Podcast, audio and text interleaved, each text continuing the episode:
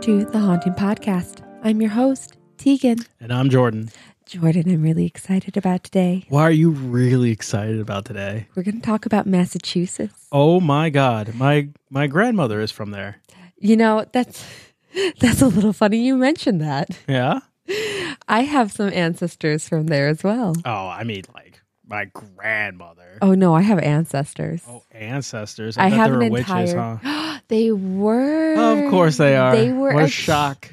Her name. It was a, specifically a person. Her name was Margaret Scott, and uh, her house actually still stands in Massachusetts. Really? Yeah, it's called the Scott House. So, uh, Aptly named. so uh, if you are in Massachusetts or ever in Massachusetts, uh, Salem specifically, and you have listened to this podcast, you know that the Scott House is a family heirloom of ours. That's so interesting. That definitely does not belong to us. I'm pretty sure that belongs to the government now. we still own a bunch of houses, my family at least, in uh Boston area. Oh, which yeah? is uh oh my god, so expensive to live in. So expensive. They still ask if I'm going to move there. And I'm just like, never. Never. What's wrong with uh, what's wrong with Boston, honey? Bostonians. Bostonian. That's the problem with Boston. They're trying to bring uh, Barstool, which is a Boston staple, here to Chicago, and I'm just like, oh god, Stop. Stop now. stop it, stop it. No offense. No, but our uh, first story today has a little mention of Salem and the witch trial. Ooh, let's get on with it.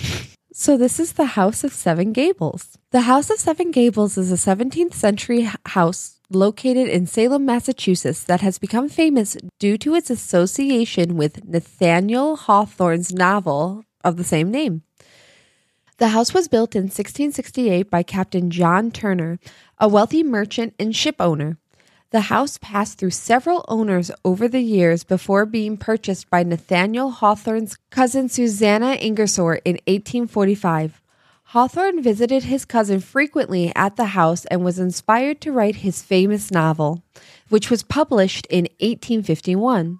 The novel tells the story of the Pyncheon family who lives in a great house known as the House of Seven Gables, and the curse that follows them due to the actions of their ancestor who was involved in the Salem witch trials.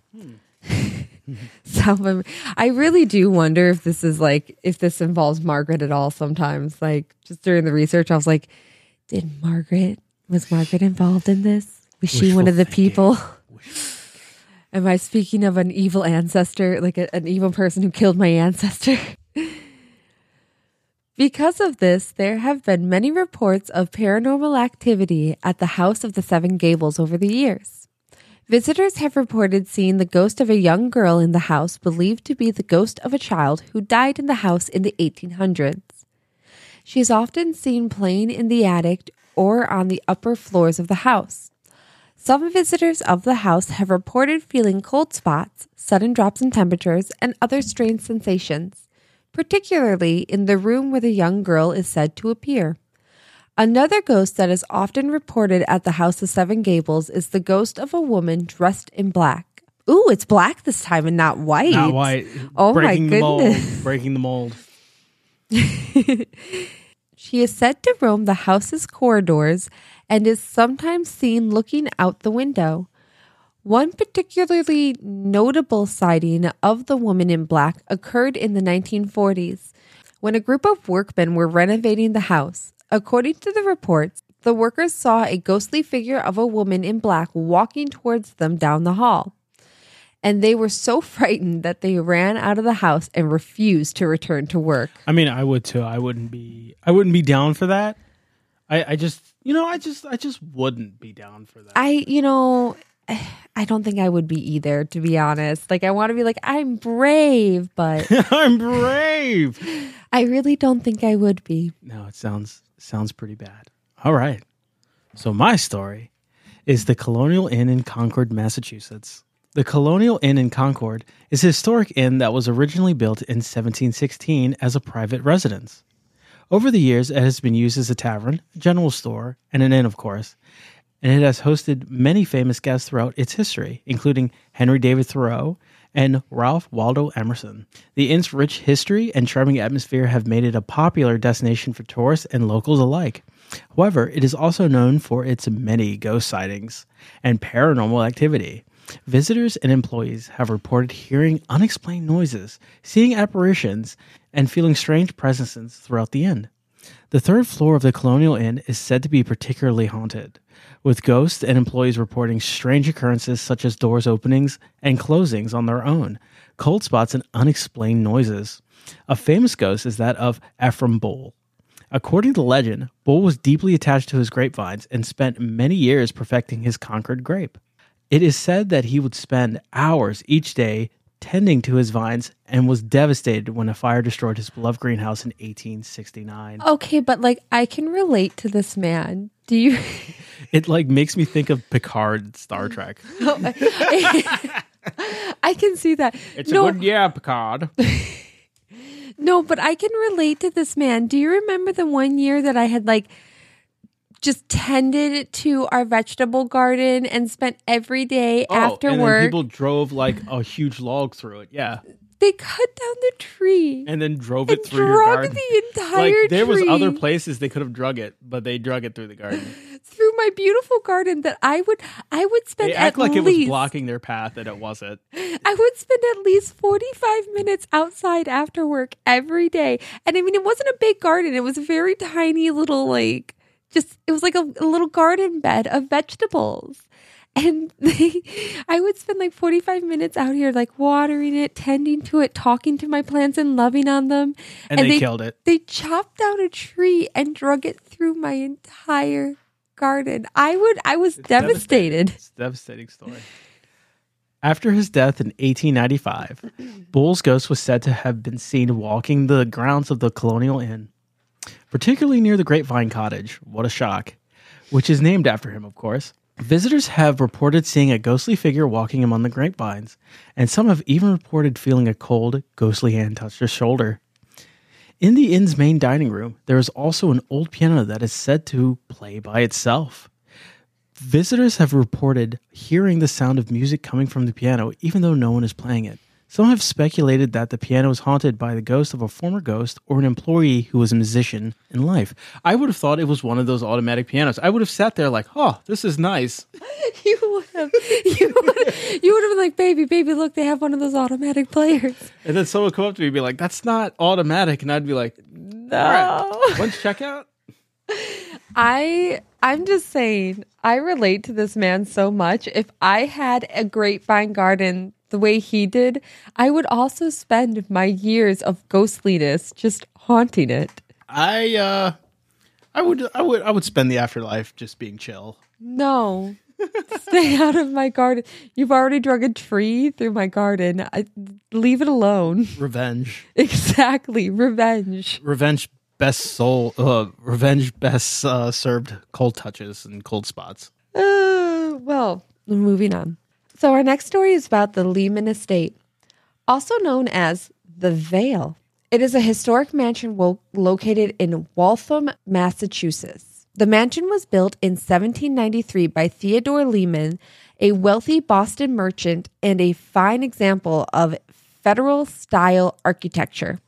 The Lyman estate was home to the Lyman family for over 150 years, and during that time, it hosted many important figures of the day, including President William Howard Taft and the Prince of Wales, who later became King Edward VII of England.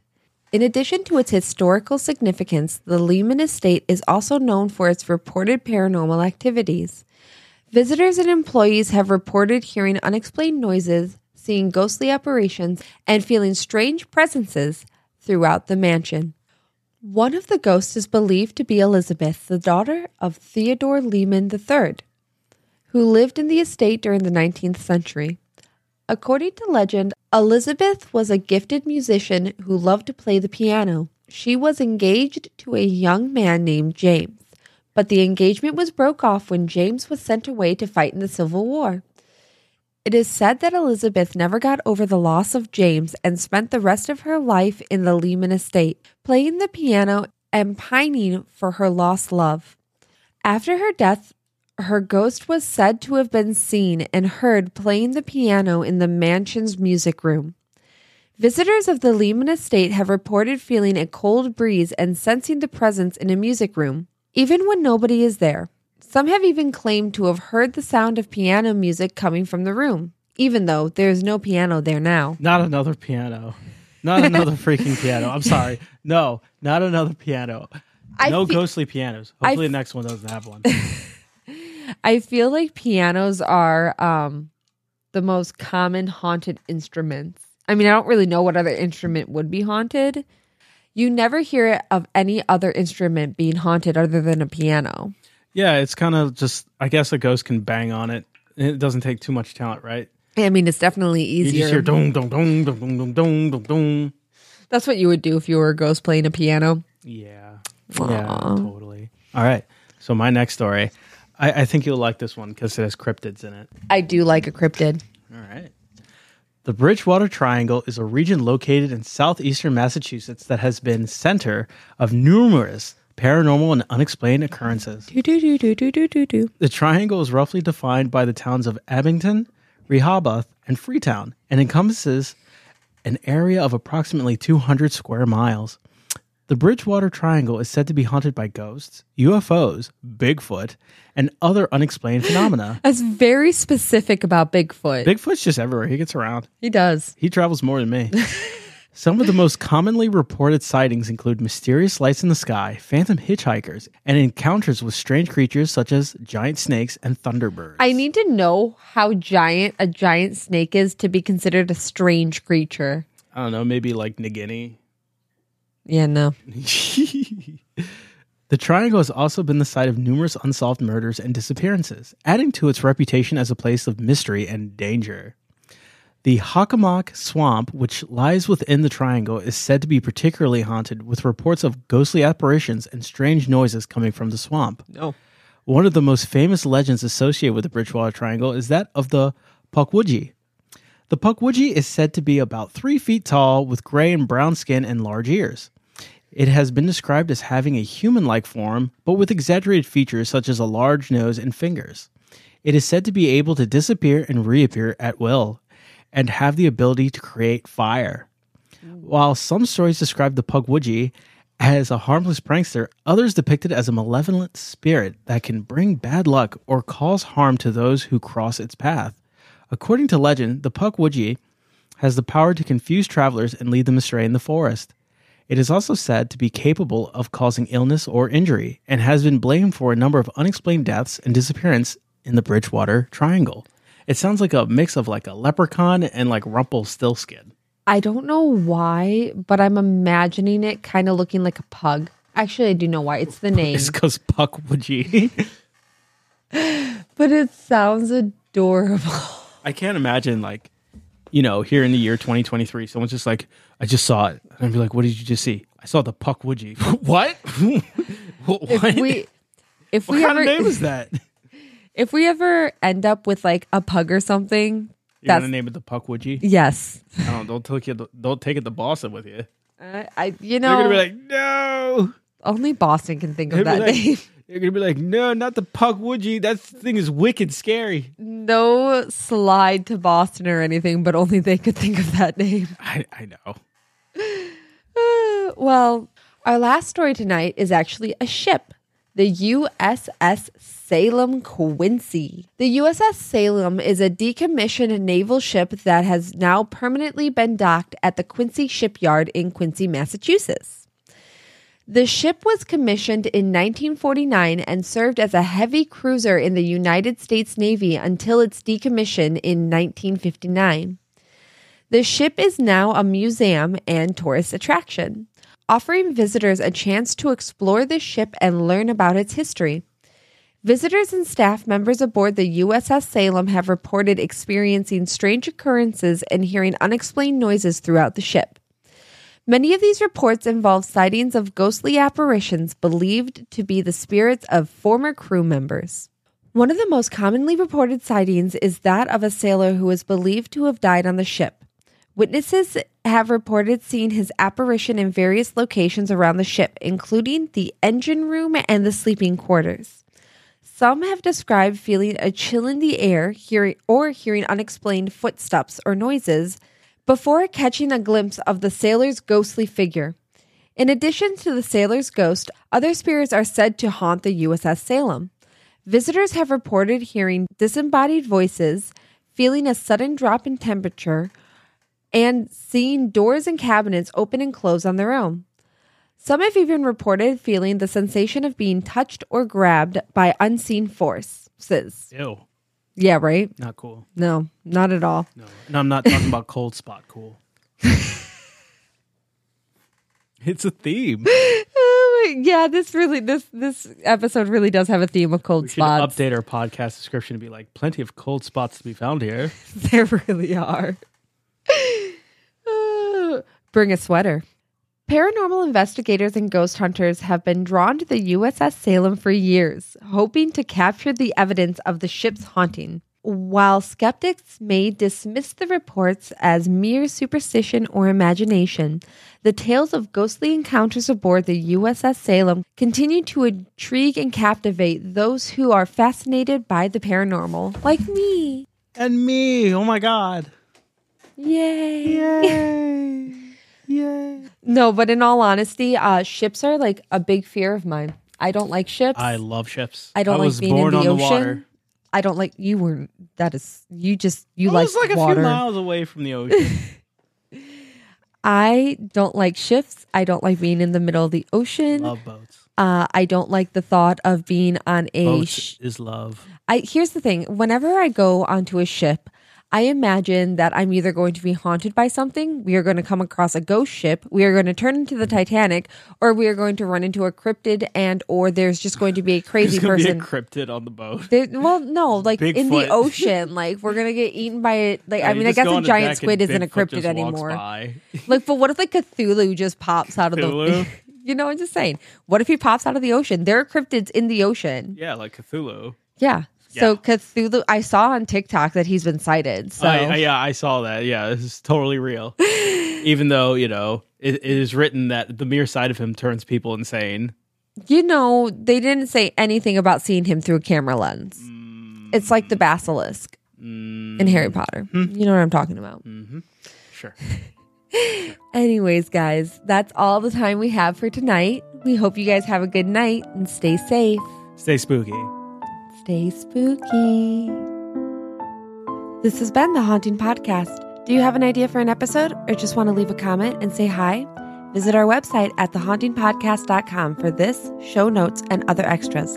Thank you for listening and have a good night.